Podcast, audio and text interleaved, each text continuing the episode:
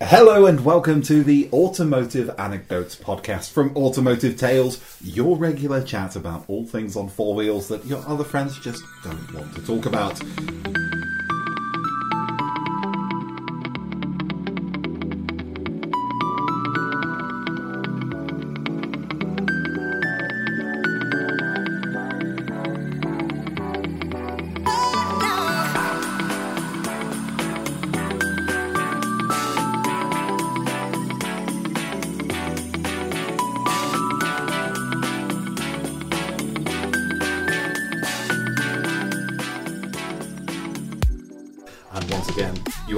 Joined by uh, your regular hosts, John at John MSM on all social media platforms. and I'm Martin at Bob Clayton on Instagram. I haven't yet found my MySpace login. And of course, for Series 1, we have been joined by our regular guests. We have Greg, the Yorkshire engineer on Twitter, still haven't made it to other social media channels. And Chris at underscore Chris Norton underscore uh, on Instagram. Instagram underscore.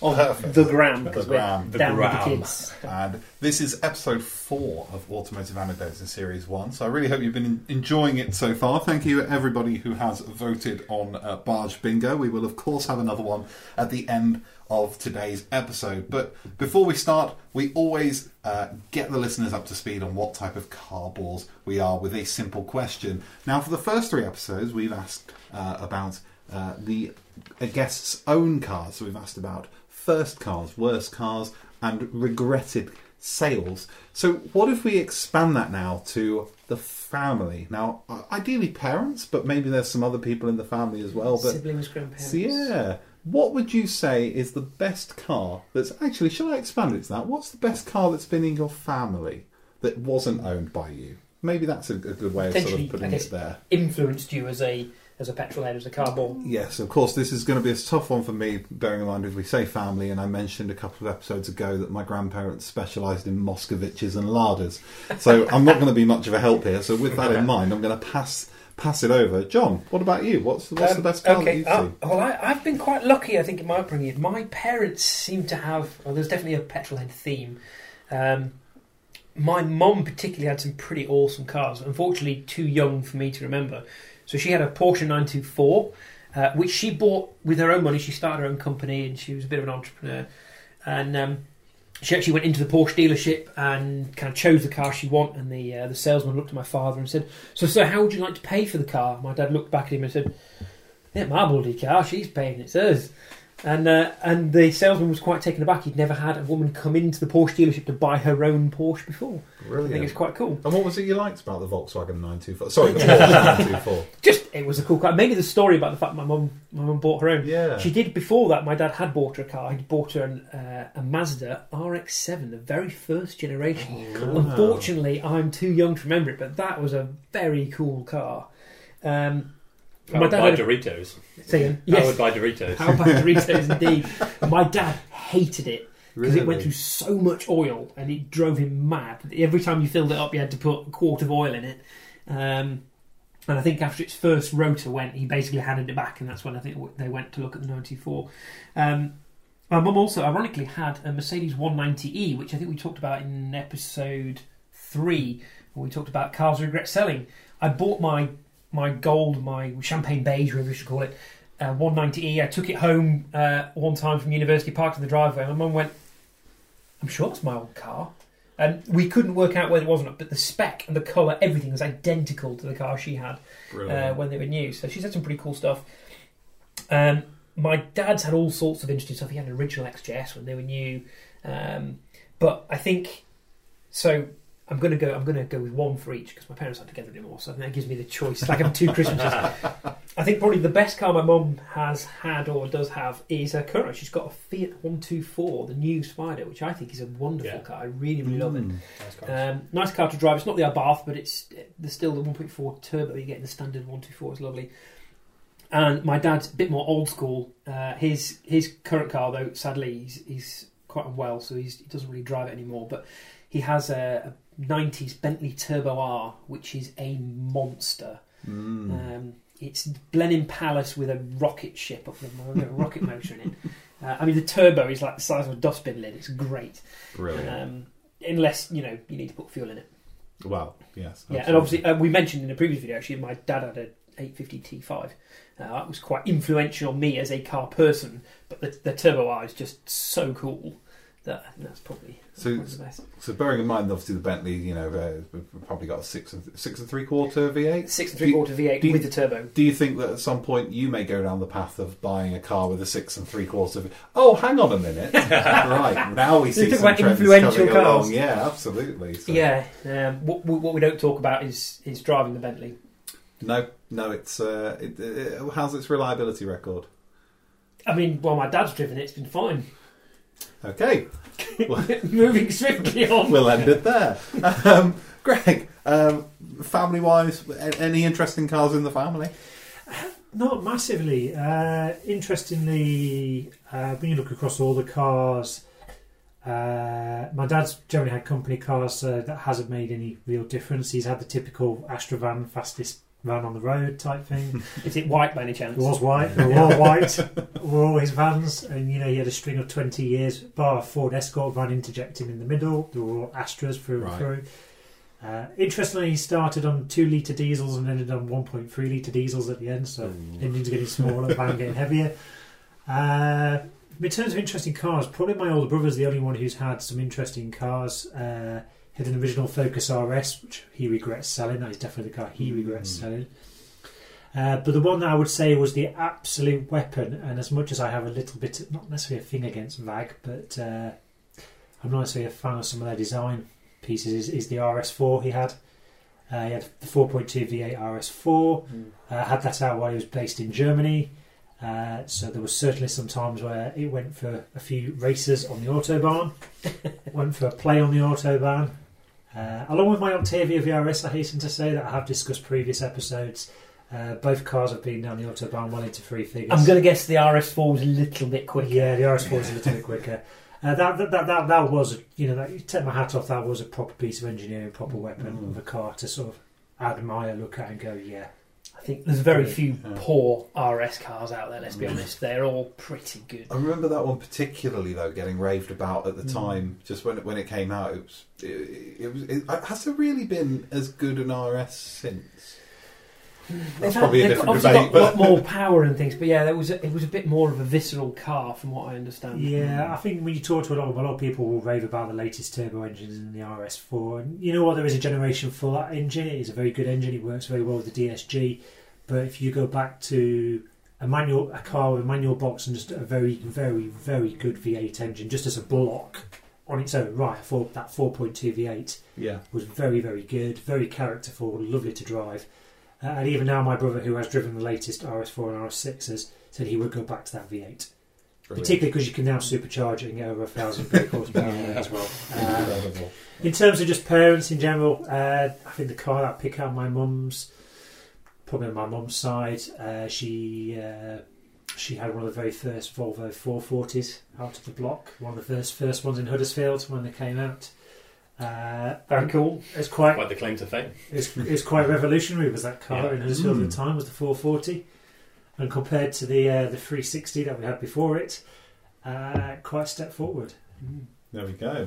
Well, happy days. So there's, there's so far actually in terms of.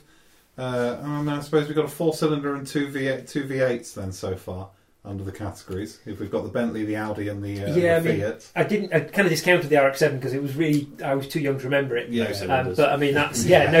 No just one Dorito. And it's, Yeah. So, Chris, are you going to put? Are you going to keep the eight-cylinder trend going, or are we going down the cylinder spectrum? I, I would love to say that yes, I can keep that going, but um, no, unfortunately, I have been sat here this whole time racking my brains for something vaguely interesting to talk about in terms of my family's cars. Um, I struggled a lot. I think there's there's a lot of. I mean, I don't, I don't want to be too rude about the country itself, but French cars, um, lots of Citroens and Peugeots and things like that. Absolutely nothing that would inspire a young boy uh, into the world of cars. um, I mean, really, my influence in cars probably comes from my granddad. Uh, he was a mechanic um, back in the day, and we used to go kind of play around in the old cars that were in the garage. So Um, nothing, nothing really interesting owned by family, I don't think. Um, uh, probably the only ones really are kind of my granddad had an old Series 3 Land Rover, and then he had two Suzuki SJs, of which I own one now. So that kind of, uh, you, you know, I found those interesting, Yeah. but but there was certainly nothing. Um, even halfway aspirational, I suppose, about most of the cars that my family had. There, yeah, So For- I guess you never go into any of the French performance cars because even you look back now, you look at some of the Peugeot 406 and the Xantias, which could have easily Yeah. come with the V6 engines, and you saw some of that in like Ronin. The Mm, BX GTI 4x4, that was Yeah. great. Yeah, and the XM, which had you know that that, that V6 was quite that French Mm. V6 was quite popular for quite a long time. yeah. Wasn't it Yeah. Maserati derived? derived I'm not, the I can't V6s? remember, can't remember the ori- origins of it, but it certainly lived on in Peugeot and Citroen. Have both had V6s in their various models. Mm. So we're right yeah. through to the Sa- end of the sadly, um, yeah, nothing more interesting than diesel Peugeots and Citroens Well, I'm. I'm glad you said the Series 3 and the SJ because I was genuinely worried that we were going to have our first pass of the series. Yeah, well, So yeah. that's, uh, It was, that's uh, as near as we're going to get. nothing, nothing noteworthy. No. interesting. Well, I think, in fairness, I'm going to be near, nearly in the same boat there because I think I've already mentioned the fact that you know my, my, my grandparents had a fleet of lager lagers. lagers. they, had a, they had a pint of lager. night. Uh, no, they had a fleet, fleet of lagers, uh, Moscoviches. I then thought about my grandparents on the other side, and uh, he had a fleet of Yugos. Uh, and then his last car before he died was a Daewoo Nexia, which was essentially an old Astra. yeah. Yeah, I always remember that for having being one of the most modern cars I can remember that had two keys. You had to put key number one in for the immobilizer, then you had ten seconds to start it with another key Ah. into the same ignition barrel. Work that What? one out. I have never Um, seen that. No, it was bizarre, Yeah. and that was on a Daewoo, as, as though people were going, "I'm going to rob that Daewoo." Okay. Is it Daewoo or Daewoo? I always say Daewoo because I think it's more suiting to the rubbishness of the car. I just, Just love to go in my day woo. that's the only reason why it's probably or, Daewoo. or the sound of somebody vaguely interested. Go, Do you? They Take still basically to the pub. exist. They don't exist. They were, Uh, they as a company, they they, were- do. they were rebranded in the, for- in the motor trade as Chevrolet in, Yeah. in Europe. Ah, yeah. and Yeah. became Yeah, the became, and stuff like yeah, that. exactly. But Yeah. um, but the the and I think about my parents as well. Um, so my my mum has had uh, a fleet of Nissans, which have all been as boring as each other. She had a mouldy brown Mini as her first car. Had a Nissan Micra, and then had two Nissan Almiras. Um, Wow. Which are So all after one, she went back for more. she went back and got got a bit more another one straight back to the main dealer. Uh, them and, and annoyingly, their most interesting car in in the whole time I've known them, and I've known them since I was born, believe it or not. Um, my mum. Um, she's uh, they've they've now they now they've now got an Astra, um, and it, the, yeah, the most modern Astras. In fairness, though, it's got the 1.6 turbo in it. It's 200 brake. It does 0 to 60 in 6.6. You know you don't work for a Vauxhall dealer anymore. You don't have to I sold. the I Vauxhall. sold them the car. It's, uh, no, but other than that, I You think. bastard. I know, I'm sorry. The, the only interesting car I can think of, um, which ironically has already been spoken about, but I actually did have a thing for my my grandmother had a Citroen BX, and I'm only saying that because I remember as a kid the air suspension, Yeah. the fact the car Yeah. raised. It was a petrol, but it wasn't a GTI, but it was a petrol uh, white BX, and it was a 1990 on an H reg. Yeah. Were they all white? Every BX I've ever had any encounters They has look the always best been in white. white. They look the do best do- in white. Yeah. There were some grey ones. I remember seeing a few grey ones, Oh, but maybe I've seen some some- darker A few- coloured few ones. red. Yeah, A couple of red ones. I've Yeah. never seen a red one. Yeah. but It's very wedgy. I wonder whether it would suit the red. I, I, ha- I think it does, yeah. I, I have the thing for uh, uh, for French diesels at that time, though, just because I think that they, right up until that, uh, I hate to go back to that 300 quid 406 I found a couple Oh of yeah, episodes that was a ago. great. But they all sounded so bomb proof, and like that when they Yeah. started up in the cold, they just sounded like they were farting. It was great. It's the boy humour in Oh, me. to be fair, my, my brother had a Mark One Renault Clio with I think it was a 1.9 diesel in, uh, and he used to get like 60 miles a gallon out of that thing. Uh, you know, just old school, naturally aspirated diesel. Pretty much nothing to go wrong with it. Yeah, Um, and yeah, it just 60 miles per gallon, however you drove it. yeah, abso- um, absolutely. It was yeah. a different, different, different time back then. No Yeah. turbos involved. The Yeah. French definitely mastered those sort of Yeah. small cars with a fairly decent sized tur- um diesel, turbo or otherwise. Yeah. Um, Yeah. the BX is definitely cool. One of my favourite things Yeah. is changing the wheel on a BX. Is that you don't need a jack, so you lift the car up on a suspension, they put a stand underneath, you pull the lever in the cabin, it just lifts the Yeah. wheel off the ground, and off comes the wheel. But I, I, So they have a they have a stand, but not a jack. That's cool. I remember my mum always tells the story of watching my r- rather large aunt get into uh, the back of my grandmother's Citroen BX and then starting the car and seeing which one would win, the large aunt or the air suspension. uh, and apparently in those days, I think they creaked a little bit on their way up as, uh, as the car worked out how to Mm. balance itself. Um, But interestingly, they're hydraulic, I think, instead of air. Yes, or, they or are. somehow. It's there you actually go. the same system that Rolls Royce used. Rolls Royce licensed it from Citroen.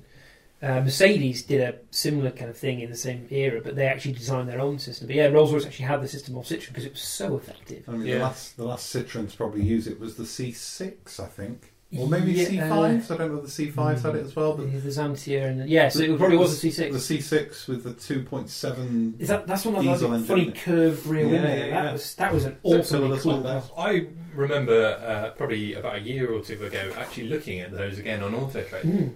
They've kind of aged okay, actually. They've aged- I, I yeah. sort of come uh, to it from like a kind of new angle of appreciation. I, It was a I- bit like Bangle cars Yeah. in the BMW era. It's at first, Yeah. like, well, what are you doing? But they've Well, they've got the aged. opposite because they still look shit now. Yeah, but ironically, the Bangle ones now look really good in comparison to the new BMWs. Yeah. I think, Yeah. anyway. I nearly Better bought I nearly Mama bought a. C6, Mm. but the uh, apparently the, the, the engine management systems in them when they break basically require another C6 to fix them. so uh, that sort of put me off because they had the 2.7 diesel that you know Jag were using in right up into the end of the XF. They were using the 2.7 at the beginning of the XF production. It was a decent V6 diesel, but anyway, I digress. So Mm. we've got that, and I've just added a four cylinder in as well. So Yeah. that's, uh, that's I've, quite I have one more funny story it? about a BX. Uh, Go on. My grandfather, hopefully, won't, won't ever listen to this podcast because I don't think he listens to podcasts. Um, but he did an amazing thing with the BX. He lives in Wales, and their driveway is the steepest thing you've not quite as steep as Tim's. uh, who's a friend of ours, but a very very steep driveway. And this is how we learnt how the air suspension and brake system marry in together. Um, he decided one day he needed to move the car off the driveway to get his motorbike out. So he got into the Citroen and he thought, "Oh, I'll just take the handbrake off and I'll, I'll down we go." Um, so I'll, I'll control it on the foot brakes. I think the handbrake is on the gearbox, so you can't just pull the handbrake up and do a handbrake turn in a BX because you rip the gearbox to pieces. so he thought, "That's all right, I'll use the foot brake." So he took the handbrake off, but of course, when the car's off and there's no height in the suspension, there's no braking efficiency. The idea Yeah. being, the more weight you put in when the engine's running, the more pressure is in the system, therefore the more braking you've got. It's a very clever system, except when you've not turned the engine on. And because he thought he was just going to push it down and use, you know, a bit of foot pedal to get it down the driveway and pull it out on the road, uh, he hadn't even thought to bring the keys with him. so as he got down to the bottom of the driveway, he thought, well, I can turn onto the road and just run, you know, run it up the hill and you know run it out. And as soon as it stops, put the handbrake on. Only for him to get to the bottom of the driveway, turn the steering wheel, and click, Oh no! the steering lock came on. It's the first car he'd had that had a built-in steering lock, and so he just careered straight across the road into the neighbour's wall, through the wall into the front garden. And Wow. to this day, you can still see where they had to rebuild the wall in the neighbour's garden. Blimey. It's hilarious. When um, we, we found out my granddad had a car crash, we were all very, very upset and very concerned. We said, "What happened?" He said, "Well, he was he was in the car without the engine running and no keys." I thought, hmm, the sympathy's drying up a little Yeah. bit. Um, Brilliant. uh, amazing. At least he was okay from it. yes, he was. Luckily, he was fine. Well, we, we better move swiftly on, uh, Yes, we looking at the time. Uh, so today's subject could be an interesting one. Um, we will try and keep it uh, clean um, because I think some opinions are going to fly. Uh, we want to talk about overrated cars, and I think this is going to cause some interesting debate uh, and conversation. Uh, so we'll have a chat about that, and then of course we've got our barge bingo as well. It's the finale of the barge the bingo. finale. So, who would like to give an opinion, bearing in mind that it could be ripped apart, it could be agreed with? Uh, anybody want to put their neck out on the line? Go on, Greg. You're You're, desperate. You're desperate go on. to. Uh, Winding up for the punch. I'm going to throw something out here that is really controversial because it's one of the UK's most popular cars, or was for several years, and it is the BMW 3 Series. Ooh. And the reason, and I'm not going to knock it, I'm going to put my cards on the table up front. as a car to drive, BMW drives well, performs well. Generally, most of their engines, it's it's definitely a driver's car. I can't knock that, but when you see the amount of people who are buying, it's, it's the use it's the use of people going, oh, it's a fantastic car. You know, I bought this BMW 3 Series Tourer Estate. Uh, what do you want to call it? Standard E92, E- 320D, by any chance? 320D, 318D. Uh, usually with an M Sport badge on, even though he doesn't deserve them credentials. hasn't got loads of kit on, but when you get inside it, as an estate car, it is terrible. It hasn't got the size. It's claustrophobic, uh, and to be honest with you, they're all missing the optional extra of an indicator as well. so I, do you know, I, I actually agree with you because my brother had uh, and his uh, his previous partner had an E E92 320D touring, um, and we want to, they want to pick us up from the airport in Austria. They'd gone out before us, uh, and there was uh, four of us to get in the car. So one passenger in front, three in the back. Is the most uncomfortable Comfortable car. car. It, it's it's really only a four seater. Because the way the seats are set up, if you try and sit a person in the middle, it, it's just And this- horrible. And this is my point. You know, you're, you're going, oh, it's a brilliant estate. It's not though. It, it Mm. really isn't. If you want to get a BMW estate that has actually got enough decent sized boot, decent space to it, you need to be going for the five series. The three series is bought. I hate to say it, I'm, I know I'm casting stones here. It's been bought as a status symbol because somebody doesn't want to buy a Mondeo. You know Estate. what? It's funny you say that though, because you just said the five series there. As an estate, possibly. As a saloon, still stupidly cramped in the rear. Yeah, a estate for the five series. Definitely Yeah. a five series estate. And even then, that's only getting it on par to something that is actually usable as an estate. Can they blame the rear wheel drive aspect for the rear seat room? Or I know they did when the one series came out, but it's Yeah, they're incredibly cramped inside. because there's too much happening in the back. That's Yeah. why. Yeah. Uh, quite possibly. I know, interesting, coming back to the story uh, of my brother in the 92, they actually bought that to go and do a season in Austria. They got a job out there driving a ski bus and doing bits and pieces. And um, they bought this BMW to go out there. And on their first trip out to move essentials into the apartment, um, they tried to load the uh, bed and mattress in and realised it wouldn't fit. So they Mhm. borrowed my 1996 Volvo 850 instead. Uh, literally, the drop of a hat the night before they were going. They said, "We can't get everything in the car. Can we borrow the Volvo?" And I just gave them the kit. Yep, no problems. And it drove them all the way to Austria in the snow. They unloaded everything and drove all the way back with no problems whatsoever. um, so this brand new, well, not brand new. It was you know from uh, from the auctions. It was uh, probably about seven or eight year old one with pretty high mileage, but it was just useless. It just wasn't big enough inside. It Mm. failed its its first objective. It, it fails the first fundamental test, and, it, and, and that's what frustrates me about it. And people go, "Oh, it's brilliant, it's brilliant." It isn't. Hmm. It's not usable. Okay, I'm, I'm, I'm, I've got an opinion that's reasonably similar, um, but it's quite broad. Uh, my overrated car brand is any Volkswagen. I have no time for Volkswagen. Volkswagen or VAG as a group. Volkswagens because I don't understand why anybody would go and buy a Volkswagen when there is a more interesting Skoda or Seat available for less money. I think, Yeah. particularly when, so take for example the Passat, right back in the 90s, the end of the 90s, Volkswagen made a Passat and then Skoda went and made it better by literally stretching the back, putting umbrellas in the doors and giving you a torch in the boot and calling it the Superb. And they've been doing it ever since. The Superb is a more interesting car than the Passat, the Octavia, especially the newer Arguably a more models premium car Uh, these uh, days. uh, but still cheaper. It's cheaper. They're still cheaper than the list price Golf, even. This is the Skoda that's just replaced the Golf. Yeah, this, this is my point. My um, my my aunt, and I had a, I, I rib her for it all the time. Back in 2017, she bought, she went out and test drove all of these cars. She she said, right, I've got a clean canvas here. She was getting rid of an A3 convertible. Um, they just sold their doctor's surgery. She could have whatever she wanted as a new car. She was going to treat herself. I'm going to buy myself a nice car that can fit the two grandchildren in the back. Great. She ended up with a brand new Golf 1.4 DSG match, and it cost thirty-eight thousand pounds. What? Yes. Whoa. So why the heck? th- They saw her coming. well, My they probably word. did. It was Norfolk as well, so you know. It's a. But the, the my point my point is there is that you know the, I, I, I'm not against the, the, the, the VAG group as a whole because I really enjoyed this time my time driving the Skodas, and I still think things like even the Skoda Kodiaq. If I, if I had to buy an SUV, I'd probably end up with a Kodiaq seven seater.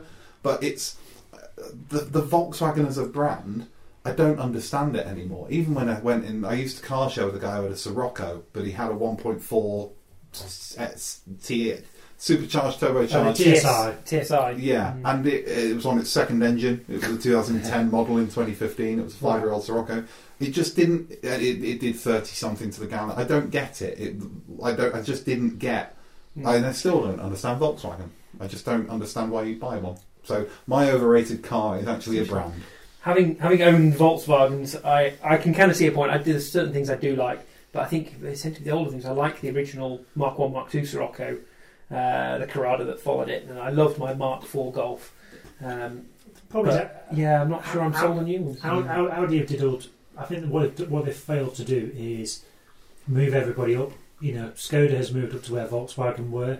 Volkswagen haven't because Audi hasn't moved up. Volkswagen haven't moved Mm. up into Audi space, and Audi gone up even higher, more Yeah. premium. Because Audi's, and if you're going to buy a Volkswagen, most people go, well, you know what, I can afford the Audi. Well, this this is the thing. The Passat, to me, even even growing up, the Passat was verging on being a three series competitor or a five series, not Mm. maybe not five series, but it was an Audi and BMW competitor. Whereas if you couldn't afford a Passat, you'd buy a Mondeo or a Vectra at the time. So it's always sat in an odd like a Golf is always more than an Astra and a Focus. So I never understood why the Mark IV Golf. I do remember as we sit in this studio at the time, the people who live next door to this studio had a red diesel 2001 Mark IV Golf, and I remember that being a really solid car and thinking Mm. that's cool. But then when I actually got to a point where I could drive myself, and it was just like, well, the Skoda exists now. This was just if you think back to sort of the early 2000s, Skoda had just launched the Fabia, and people were starting to take notice, and the jokes were starting to go away. Yeah, I mean, I remember at school we used to make jokes about Yeah, why does a Skoda come with a heated rear windscreen to keep your hands warm while you're pushing. yeah. That's weird. So what I've just said there might hasn't caused any debate in the grand scheme. yeah, of we. I actually tend to. I, I do like a golf. There's something. There's something ubiquitous about a golf. You can go anywhere in it. You could take it to a fancy five star hotel. You've got a brand new golf park out front, or you know you can go into town, go to the pub, take it to the golf club, you know, drive to the tip and use it for all sorts of things. But yeah, it doesn't really. It's not on my radar as a. as No, a car. I, I think, like you say, it's it's kind of alienated in, itself into something that's just irrelevant now. And and actually, when you boil it down to how probably I don't know ninety percent of people buy cars, which is on finance, in terms of the monthly payments, um, I think Greg was saying that it's probably not that much more to have an Audi, Hmm. um, and you might as well. So yeah, yeah, it, it's lost. It hasn't got a USP anymore, has it? yeah, not really. Even, even when you Unless it's at- Golf R, they're pretty cool. I mean, Yeah. my, my cousin had a Golf R, and it was fine, but it was still, you know, there was a button that made the exhaust spit. That, that's that's all I can remember really from it. You know, it's it's it's a simple case of you know even, even when you think about, I remember as a kid the VRSs like Skoda brought out a diesel Fabia VRS, Which is, yeah, which was really cool. Like it just looked cool at the Was that time. the one they started the, the little lime green bit on the badge started to become quite popular? Yeah, the- their, their a lot colour of them for were that black. A lot of them were black VRSs with body kits, and, and, and they'd have Yeah. the, the red, VRS. the, with the green red label. calipers as well. So then, Yeah. them 19 TDI 130s are actually becoming very popular now. Yeah, Or, very, or they're starting to appreciate in value if you can find they're one actually that hasn't really good been pla- cars. Yeah. hasn't Yeah. been played with. The engine's pretty bulletproof as well, isn't it? But that was the same engine, like you said, at the time where you had the Golf. But you know, I, I had a friend who we took. Uh, he ended up buying a Leon because you could buy the Leon Cupra and you could buy the FR yeah. with the 130 and the 150 engines Yeah. respectively. Well, I think it's 150 in both of them actually. Yeah. Just difference between the Cooper and the FR. And you got car looked different. Well, you look at you look at even like the next the next generation up from that, and it was like, you know, Skoda would sell you a Superb, and they'd sell you a Laurin and Klement version if you wanted a Highline Passat, Yeah. or they'd stick a Golf R32 engine into a Superb, Oh, and you get a 3.2 litre V6 four wheel drive Well, Superb. saying that even today, you can buy on the market. You can buy the uh, the two the two liter the Golf The GTI in the Superb, yeah, the you get it as a 280 280 brake, yeah, four wheel drive, and it you know it's a less money. It's you know it's, it's a one perfect one for a family family man 2.4 children, dog in the boot, and it'll still do GTI pace, or not there, far off. Yeah, no, absolutely. Okay, so we've we've we've demolished the, We've- uh, we've killed the Germans. Volkswagen. The Volkswagen So maybe we should feel a bit more. Um, i- i- is is there anybody that would like to go and target a different country rather than Germany? Yeah, I would actually. Yeah. So um, now that we've alienated a, a good amount of uh, the listeners, uh, I think we'll just crack on to the, the, Sound, the yeah, British. finish the job off. yeah. so, um, my overrated car is the Land Rover Defender. Uh, n- not the new one, but the the outgoing one uh, that's already gone. Um, the golden one. so, yeah, the, uh, it's. I've always kind of not quite got the Defender because it's it's it's one of those cars that has survived way longer than it really should have. Mhm. Um, it's completely uncomfortable. Uh, it's it's it's sold as a utility vehicle, but it's not cheap enough for anyone to afford to buy one as a utility vehicle. Uh, so even to the market of farmers and people like that, it doesn't quite make sense. and they're I- I can. I'm. I'm half with you. So I think there's a reason for that. I think as a utility vehicle and a, and a farmhand vehicle, it's. I, I still think it's a, probably an underrated vehicle, but it's become cool, and so now you get it with bigger alloys with sort of more low profile But- tires, and it comes polished and clean. But And it's, yeah, that that's killed But it. it's- It's made it too expensive because but it's become a desirable item. but it's missed the point. Uh, I think what it's failed to do, as you said, it's been around too long. It's failed to move on. Is you know, 50 years ago, 40 years ago, when you were in Old Ills at Yorkshire, and you were trying to drag your sheep out in the middle of yeah. brilliant. But then you went to the local pub, and you went to the local shop, and you didn't travel very far at the time. And actually, No. getting your Sunday best and going out, you get on train or bus and go Mm. off to local area. Yeah. People nowadays, which is why you see a lot of them driving your sort of Mitsubishi L200 Warriors, your Hilux and stuff like that, is because you know what, you could chuck sheep, dog, everything in, do 90% of what you want to do. Yeah. But you could still jet wash it down, getting it, and go do 200 mile across the country Yeah. Yeah. with your family because and it'd be comfortable, and your ears wouldn't be bleeding. it's after. comfortable, come, come with leather, cruise control, heated Yeah. seats. You know, it, it'd come with a cabin which was fit to go out. Uh, but all Yeah. of that is because it's trying towards the end of its life. It was trying to be something it's not. It was Yeah. trying to be, or it had become a fashion statement. It was a polished Become a turd design- Yeah, in many ways. and it, it was completely inept at being a fancy car. It didn't suit leather seats and air conditioning because there wasn't So plenty is- room in the cabin. Is this where Yeah. Mercedes actually got it right with the G wagon? They saw where it was going and thought, It's a right, better choice. From than- that Yeah. perspective, Yes. yes, because it was still quite an agricultural vehicle underneath, but it, yeah. it had the scope for A def- turning it into a fancy A car. defender yeah. has to be basic. I, I, I've, I've driven defenders for the military. I've uh, driven defenders in Afghanistan. Uh, I've taken them over some quite rough terrain out there. Uh, and you know what? In basic form, where you just want something you know is going to get you there, brilliant, absolutely brilliant piece of kit, outstanding. Even if it did upset the American police at the time, that's another story. Uh, I just crawl through a ditch and up a hill to, just to avoid them. There's, there's, there's definitely another definitely a video story, in that. as definitely a story in that. But it was fantastic. Does a brilliant job there. But on UK roads to do UK family life and what you know UK people want to, even you know what you'd say your traditional farmers, it, it, it's just not fit for purpose. It doesn't meet the Actually, brief anymore. the sort of vehicle that suits that, as much as we hate SUVs, and I hate SUVs myself, the XC90 that I had, it actually is that kind of modern equivalent because we proved during the festival that it's more than capable of mud plugging and dragging, you know, farm trailers around the field and pulling other vehicles I out of the mud. I mean, a good telling point there is one of the few farmers that we know personally uh, has, uh, I think it's something like 24 different farms that he farms between Mm. sort of here and Market Harbour no, and up into yeah up into the Norfolk borders. Um, he his personal vehicle is an Isuzu. Yeah. It, it, Yeah. it- I can't remember the name of that. The D-Max. Is it DMAX? D-Max. Yeah, I Yeah. think so. It's very similar to the L200 Mitsubishi. yeah. But it's- D-Max. And his wife has an XC90, And his wife's which he uses from time to XC90.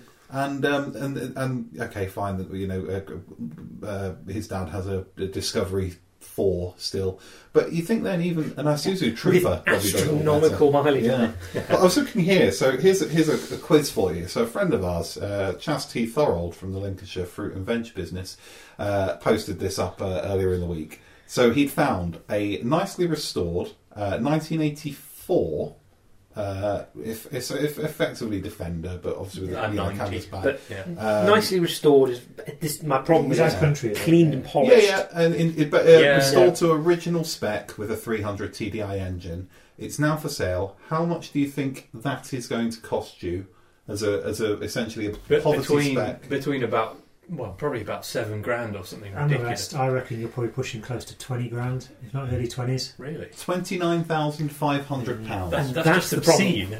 it's a piece of farm machinery. It should Yeah. be in that five, six, seven thousand pounds. I mean, that's Well, yeah. been fully restored, so I'd expect to pay a little bit more because you could Yeah. then use that Har- back on the farm and get ten years out of it. halve it. Halve it for a forty-year-old battered defender. You'll still be paying fifteen Yeah. grand. Well, it's the, ridiculous. the, probably the cheapest kind of realm of defender you can buy is is um, sort of three four grand for a, you know just to get into that um, kind of scene if you like. yeah, yeah, yeah. But there and and people bang on about the off road capabilities. Yeah, of how them. many years? Sorry. Yeah, well, I was going to say people bang on about the off road capabilities of them, but there's actually cars out there that are just as capable for a fraction of the price. Well, from the same company, I think the point that a lot You mean like a Suzuki Jimny venture? like, like a Yeah, Jimny or Jimny. something like that. But dirt cheap to buy, very capable. Um, but yeah, some, somehow people go all misty-eyed over Yeah. the past and uh, uh, on a defender. And, and it's, it's bizarre because from the same company around the same time, even 15, 20 years ago, when you had some of the, the discoveries and the early, disco- particularly the early discoveries, that I Yeah. think they've become a bit overinflated now. But you look at some of the earlier discoveries, the Mark 1 to Mark 2, and even probably to your Mark 3, but probably Mark 2 particular. Yeah. That Mark 2 would do 90% probably of what the Defender would do. Oh yeah. That it was was what still- the defender should have been, essentially. That Yeah. that is what the Defender, in my eyes, should have become. It should have Yeah. stopped there and gone right. This Yeah. is a discovery. It's big. It's comfortable. It'll pull your horse trailer, take the kids, Yeah. the horses, running boards. The Mark II seems to Discovery it still seems to be having a bit of um, a, an identity crisis at the moment because I think a lot of people still think of it as because the three and four and obviously now what we're on the essentially the five Yeah, the uh, are so radical and JLR have gone completely in one direction. The two seems to struggle from this identity crisis that it still used Rover switchgear, and the same way the Mark One Freelander could be had with a 1.8 you know K series in it if you really wanted it. You were I should, brave. I should know my uncle's had one go with multiple head gaskets, and he's now on his fourth Freelander, and he won't buy a Discovery Sport because he likes So the I, Freelander. I should but, say Discovery. What? Sorry. this, this, Sports. but uh, it's um, it, it, it's it's so you could buy a Discovery Two for probably a quarter of the price of a, the same age Defender. Mm. And you're right, they'll do exactly the same thing, except a Discovery has probably got hill descent control, even in that generation, built into it. And, Oh yeah.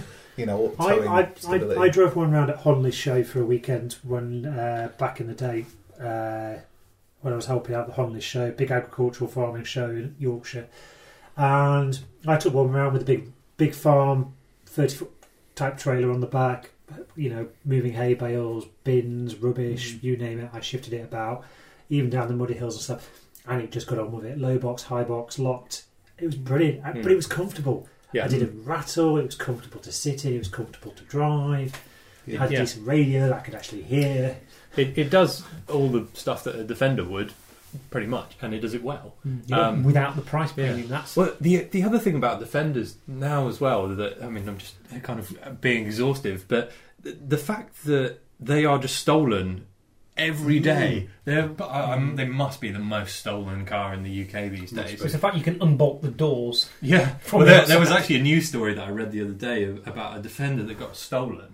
Uh, and they drove it to this nearest cornfield where the corn was up. Yeah. I saw this. And they were stripping it, and they they Yeah. caught them red-handed, stripping this Land Rover Yeah. in the field at night. And they left With a quite they, small they left their getaway car, didn't they? Because I noticed that they left their getaway car because it was a Volkswagen and they'd forgotten what it looked like. So it was so dull and dreary. Yeah. Um, no, It it's just it faded into the background. yeah, So it's really interesting you've chosen that because um, my most overrated car. I kind of went on a bit of a journey thinking about this, and I kind of wanted to jump on the bandwagon. Ah, Ferrari's are overrated, you know, silly cars.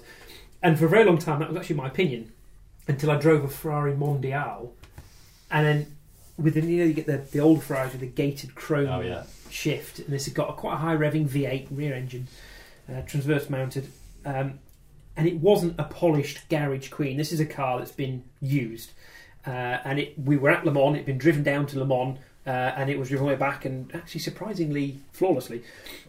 And I kind of I got a bit misty eyed, and I actually kind of fell in love with this car, and I understand the magic certainly of an older Ferrari. So I kind of I went down that direction and came running all the way back, and I ended up in a very similar position to you, Chris. So I was going to potentially state Range Rover because I'm going to lay my cards on the table. I love Land Rovers. I love Range Rovers. My dad's had loads of Range Rovers, and I love the P38 specifically. Um, and I still want one, but it doesn't mean they're not actually quite terrible cars. The Range Rovers and the, the Discos are quite unreliable. Uh, in fact, I think I was out in the car with a father-in-law just last weekend, and we saw a Disco broken down at the side of the road with the AA. And um, and just as I was about to say something, he went, "Oh, another dodgy Disco." And it, it's that reputation. They are terribly unreliable. Are we talking That- more modern? Uh, that was a four, Disco four, I think. Uh, So interestingly, I've got a, a story that quite closely aligns with that. So my my great uncle, probably about um, I'd say about ten years ago, he bought a full fat Range Rover, um, and he spent more time in the first kind of eight months to a year of ownership driving the dealer's Discovery Three. in the end, he just said, "Just I'll, I'll just keep the Discovery Three. Just give you give the me the difference. difference or, Yeah. or whatever. And he, because he spent so much time in the dealership, he was like, actually, the Disco Three fits all my needs and it works. So I'll just I'll have that. you Yeah, know. you don't need a new car for the sake Yeah. of it. I do wonder what will become of the modern Range Rover as we get into a more conscious world. You know, all those LA celebrities are switching to Teslas, which is a different conversation because they're overrated anyway. But it's um, interiors. Um, it's Tesla interior anyway. So Yeah. um, you wonder what will happen because the Range Rover is popular now because not because it's a great reliable It's a car. status it's a symbol. status symbol Yeah. and it became a status symbol between all those people that wanted to get papped, you know, by the paparazzi. Can we just bring some around? We talked about Rover in one of the previous episodes. I noticed that um, popular culture, rappers or you know musicians, seem to start referring to their status symbol As Range. Rover as a Rover. Yeah. Uh, I can't remember what the song was. We talked about in the back seats of my Rover. I know you- Oh, when I watched, Yeah. I listened to it. I thought, "You Rover? It- You- is this like it's 1990s It's the council next estates? line when they say they'll put- pull me closer in the back seat of your Rover that you know you can't afford. It's like, well, they're about three hundred quid. You Yeah. can pick up a forty-five. Yeah, What's you're the- like, I, I, when I first heard that, it took me ages to realise they were talking about a Range Rover. That's Yeah. really Who, weird. yeah, who lyrics. is financing a Rover that they can only just make the monthly payments on? Yeah. It's sort of 300 quid outright. Oh, can you do a payment plan for purchase. five quid a month or something? Yeah. It's like, oh, I can only just afford that. So I'm gonna I'm gonna kind of try and wrap this up a little bit with quite a controversial view. So you'd think the d- kind of Defender is overrated. I've kind of gone with Range Rover only because they're so unreliable and expensive to maintain that they will they'll start to disappear because it just won't be fixable. They won't be Mm, It's affordable. not to viable, yeah. They just get scrapped because they're so complicated, and they generally the you know the Mark Fours and onwards discos are quite reliable. With a kind of follow up to that, and the thing I think is the most overrated car at the moment, and I'm going to go with the Ineos Gren- uh, Grenadier, which I saw in the flesh yesterday, and I'm going to say it, and I don't think many people have said it in the kind of in the media at the moment, but it's ugly. It is horrendous. I, j- it, it's like a fake, cheap copy of a Gucci bag. You know, you like yeah. it, it looks like a Gucci from a mile away, and you see it, go, "Oh no, that's terrible." Um, and you say, "Oh, it's a Defender." Oh, wait, no, what the frick's going on with the front and the It's, it's like a and- Santana, if you remember that. that is exactly It- what I was just, it's just like a a- picture of. a defender Yeah. that have got. It's like someone's gone. Uh, oh, can I copy your homework? I forgot to do Yeah, this. yeah, Oh yeah. yeah, but change it up a bit so it doesn't look like you Yeah, copied ab- me. absolutely. And they've just gone. Oh well, we'll do. s- I mean, the headlights are quite iconic, so we'll do something different Yeah. with those, and then. Um, we'll just kind of smooth out some of the bits and pieces, and there we go. Submit Yeah, I that. There's a few of those actually. So I, I did some research a while ago on this. So the Santana, which was the Spanish version of Land Yeah. Rover, which was still kind of a Land Rover, which is a bit of a face. yeah, it was sort of built under Different license, headlines. wasn't it? Yeah, Yeah. but there was other ones. There was one called a Landmaster. I'm going to reel some off. I'll try and find some pictures. The Landmaster, which was a, again, it was a bit like the Ineos type Yeah. rip-off, trying to make a better Defender. Google that. Um, one that I really like, the Simca or Matra Rancho. Oh, You yeah. They actually look like a Yeah. precursor to the Disco. Were they two-wheel drive though? I guess. Uh, yeah, I They- don't think they came forward drive, but they were Yeah. quite good off road. They were quite upright, narrow Yeah. tyres. Yeah, I think I think, it's, cool. I think I think it's a real shame when you talk about it because the problem is there are some really viable candidates out there, and we go back to the, the whole farm vehicles appeal and Defender's replacement. I know quite a few of them in Lincolnshire now who, you know, we talk about Susan and that. You see Ssangyong, but at least Yeah. try- as much some Cheap as, cheerful. That's as, as much as some of them were a bit dubious in the design front in the beginning, they've tried their own way and they're heading Yeah. their own way and they're heading in their own direction. And actually, I'm starting to hear more and more strong, positive Well, things. it was a bit yeah. like um, Great Great Wall did some Yeah. four by fours, didn't they? Yeah, Great yeah. Wall Steeds, and it was just you know there were fifteen grand. I'm going to guess Yeah, it's a Chinese brand Yeah. heard But of it. did Great Wall become get sucked, sucked up into Ssangyong or something? I think they were somehow possibly, related. yeah. But was it Ssangyong that always used to use uh, Mercedes engines? Or Yeah. BMW, one of them. Or, or something the like old that. generation. Yeah. And, and, yeah, but And because they were that older generation, much in the similar way of, of what Skoda have done, is it is effectively it's it's proven technology. So Yes. someone has done all the R and D, spent all the money getting it right, uh, doing all the engineering, and then someone comes along and just buys that for X amount and puts it in their That car, and, capture and is it's for going to Renault. be Well, pretty Going reliable. back a few episodes, BMW units in Rovers. Yeah. it was the one bit that worked, and why they're still so much more expensive than petrol ones. Hondas Yeah. in Rovers. Hondas and Rovers as well. Oh, it's yeah, happened the- all through the all through the decades. That we could do a whole episode on Well, it's- uh, on cross pollination I do. between. I do feel car we need brands. an episode on cross pollination and also Yeah. underrated cars because I feel we're probably criticising a lot of brands Yeah. here, but at the same time wanting to rave about others. Um, John, I'm, I'm worried about time. Yes, so Um, shall we get on to the finale of uh, Oh, it's- Barge it's Bingo? thrilling. So, as you know, with Barge Bingo, for the last three episodes, we have uh, each brought a card to the table based on some criteria that have been set by the judges. For judges. the sake of our significant others, we have we haven't bought any cars. um, And no, they, they are they are all sold subject to the viewers' vote. No, that's a lie. Um, so the final one, John, uh, you set this one. Um, it's quite it's quite an interesting one. Just to point out, obviously, next episode is the finale. The plan will be that we can then see who's got the most popular opinion after these four episodes and go from there. so, if you're listening to this, that means we need you to get involved. So, we want you to vote for which one of our Barge Bingo uh, choices from the previous three episodes and from this episode you think is the best, and then we're going to toss up all the votes.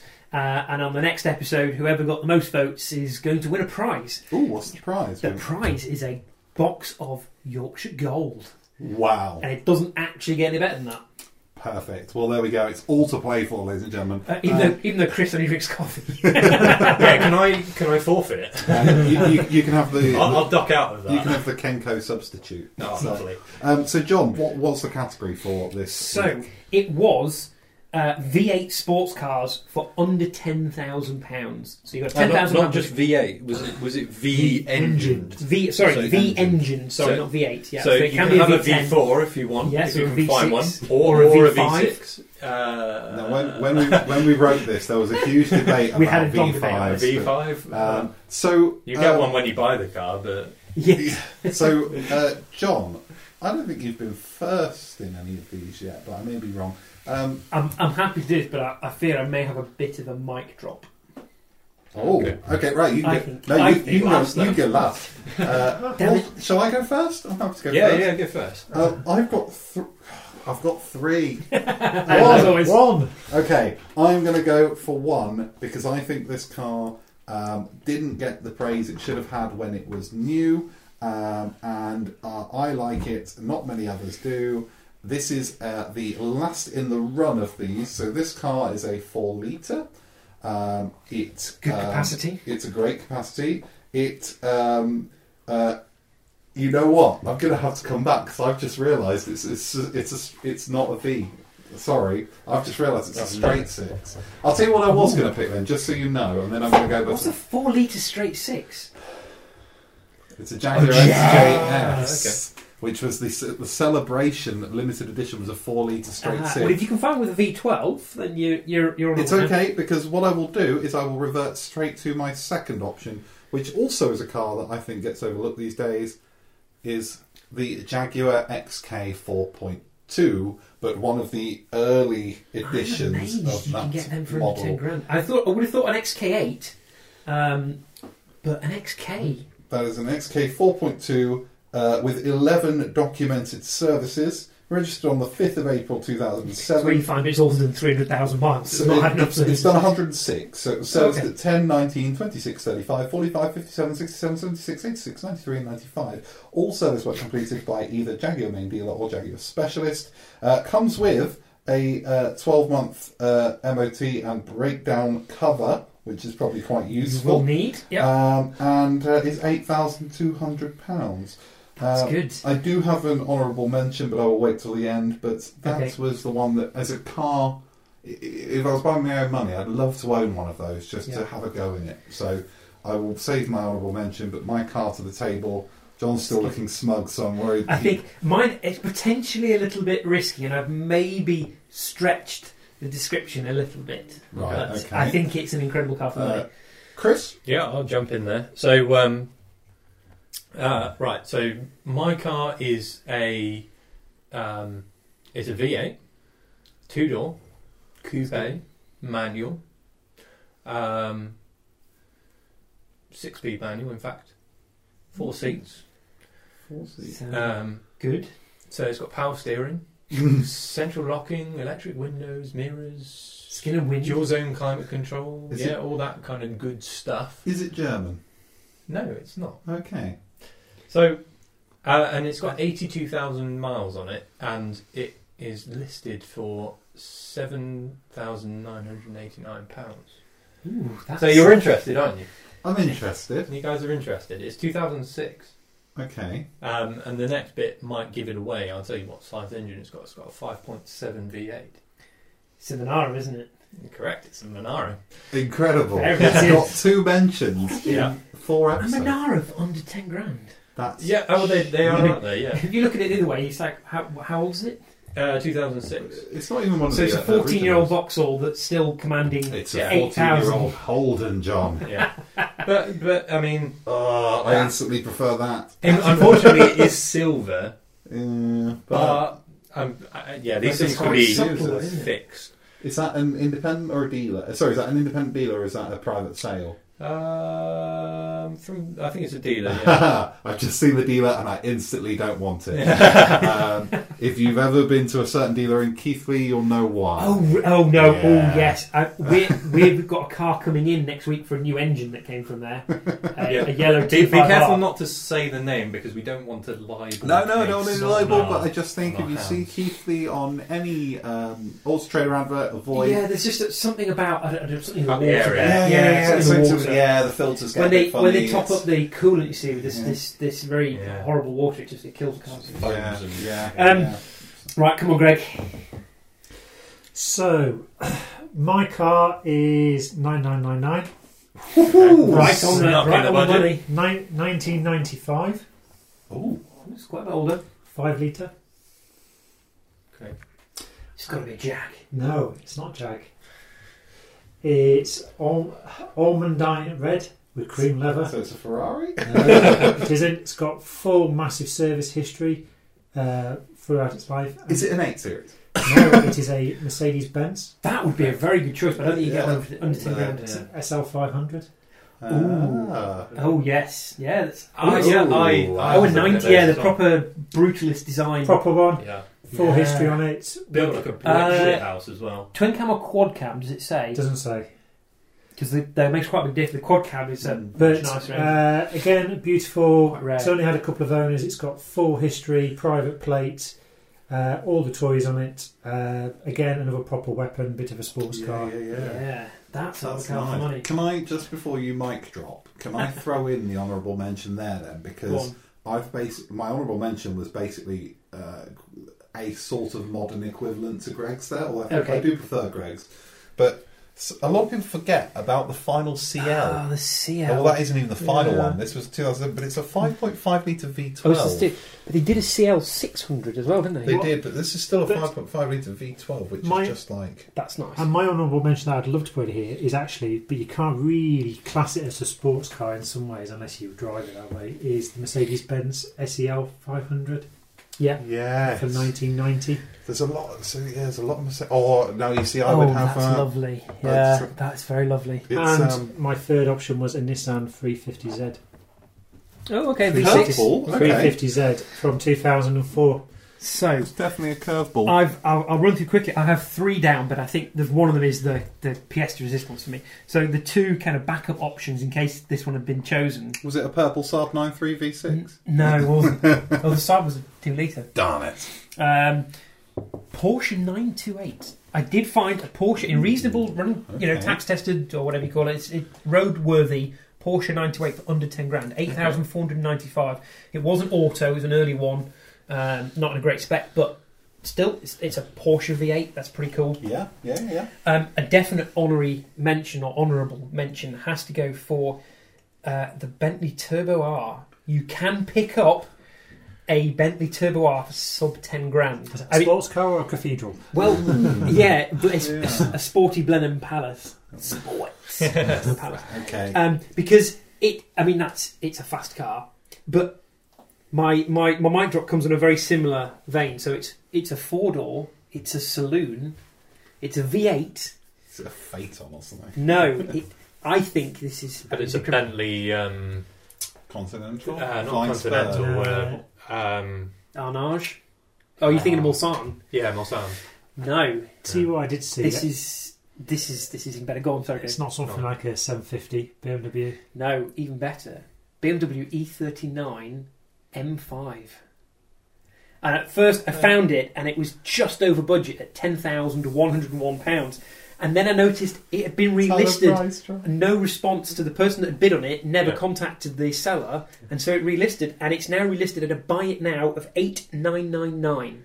Now this is an on the road car. It doesn't state it's got any faults of any major. Just a few scuffs on the bodywork and things.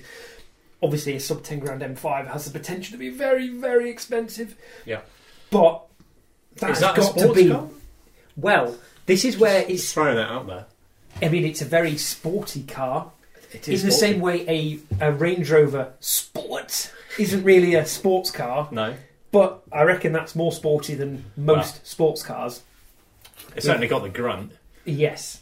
So are they 400, just over 400 horsepower, rear wheel drive, limited slip diff, manual, six speed gearbox.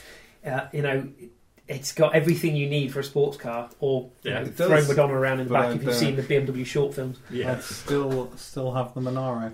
Really? I still have the Monaro. And the Monaro's good, but But let's see what the viewers or the, M5. the listeners think of this. if I get it onto PistonHeads, then the M5's going to win every time. Yeah. Absolutely. Well, I think that is a really good point to wrap Wrap up up, as we hit uh, the end of our 59 minute episode 4 special. Um, watch it now come in much shorter or longer than that. Um, By the time we please- t- chopped all the crap well, exactly. but have a look on the social media. Uh, let us know what you think. Put your vote in. Um, next episode is the last one in the series, uh, which we very sad for us, but we've had a really great time doing this first series. Um, have a look. Let us know what you think. Uh, join us on Automotive Tales online and on social media uh, And on YouTube. and on YouTube. Uh, and we will see you uh, next week. Goodbye. Thank you very much. Goodbye. Bye, everyone. Ta-da!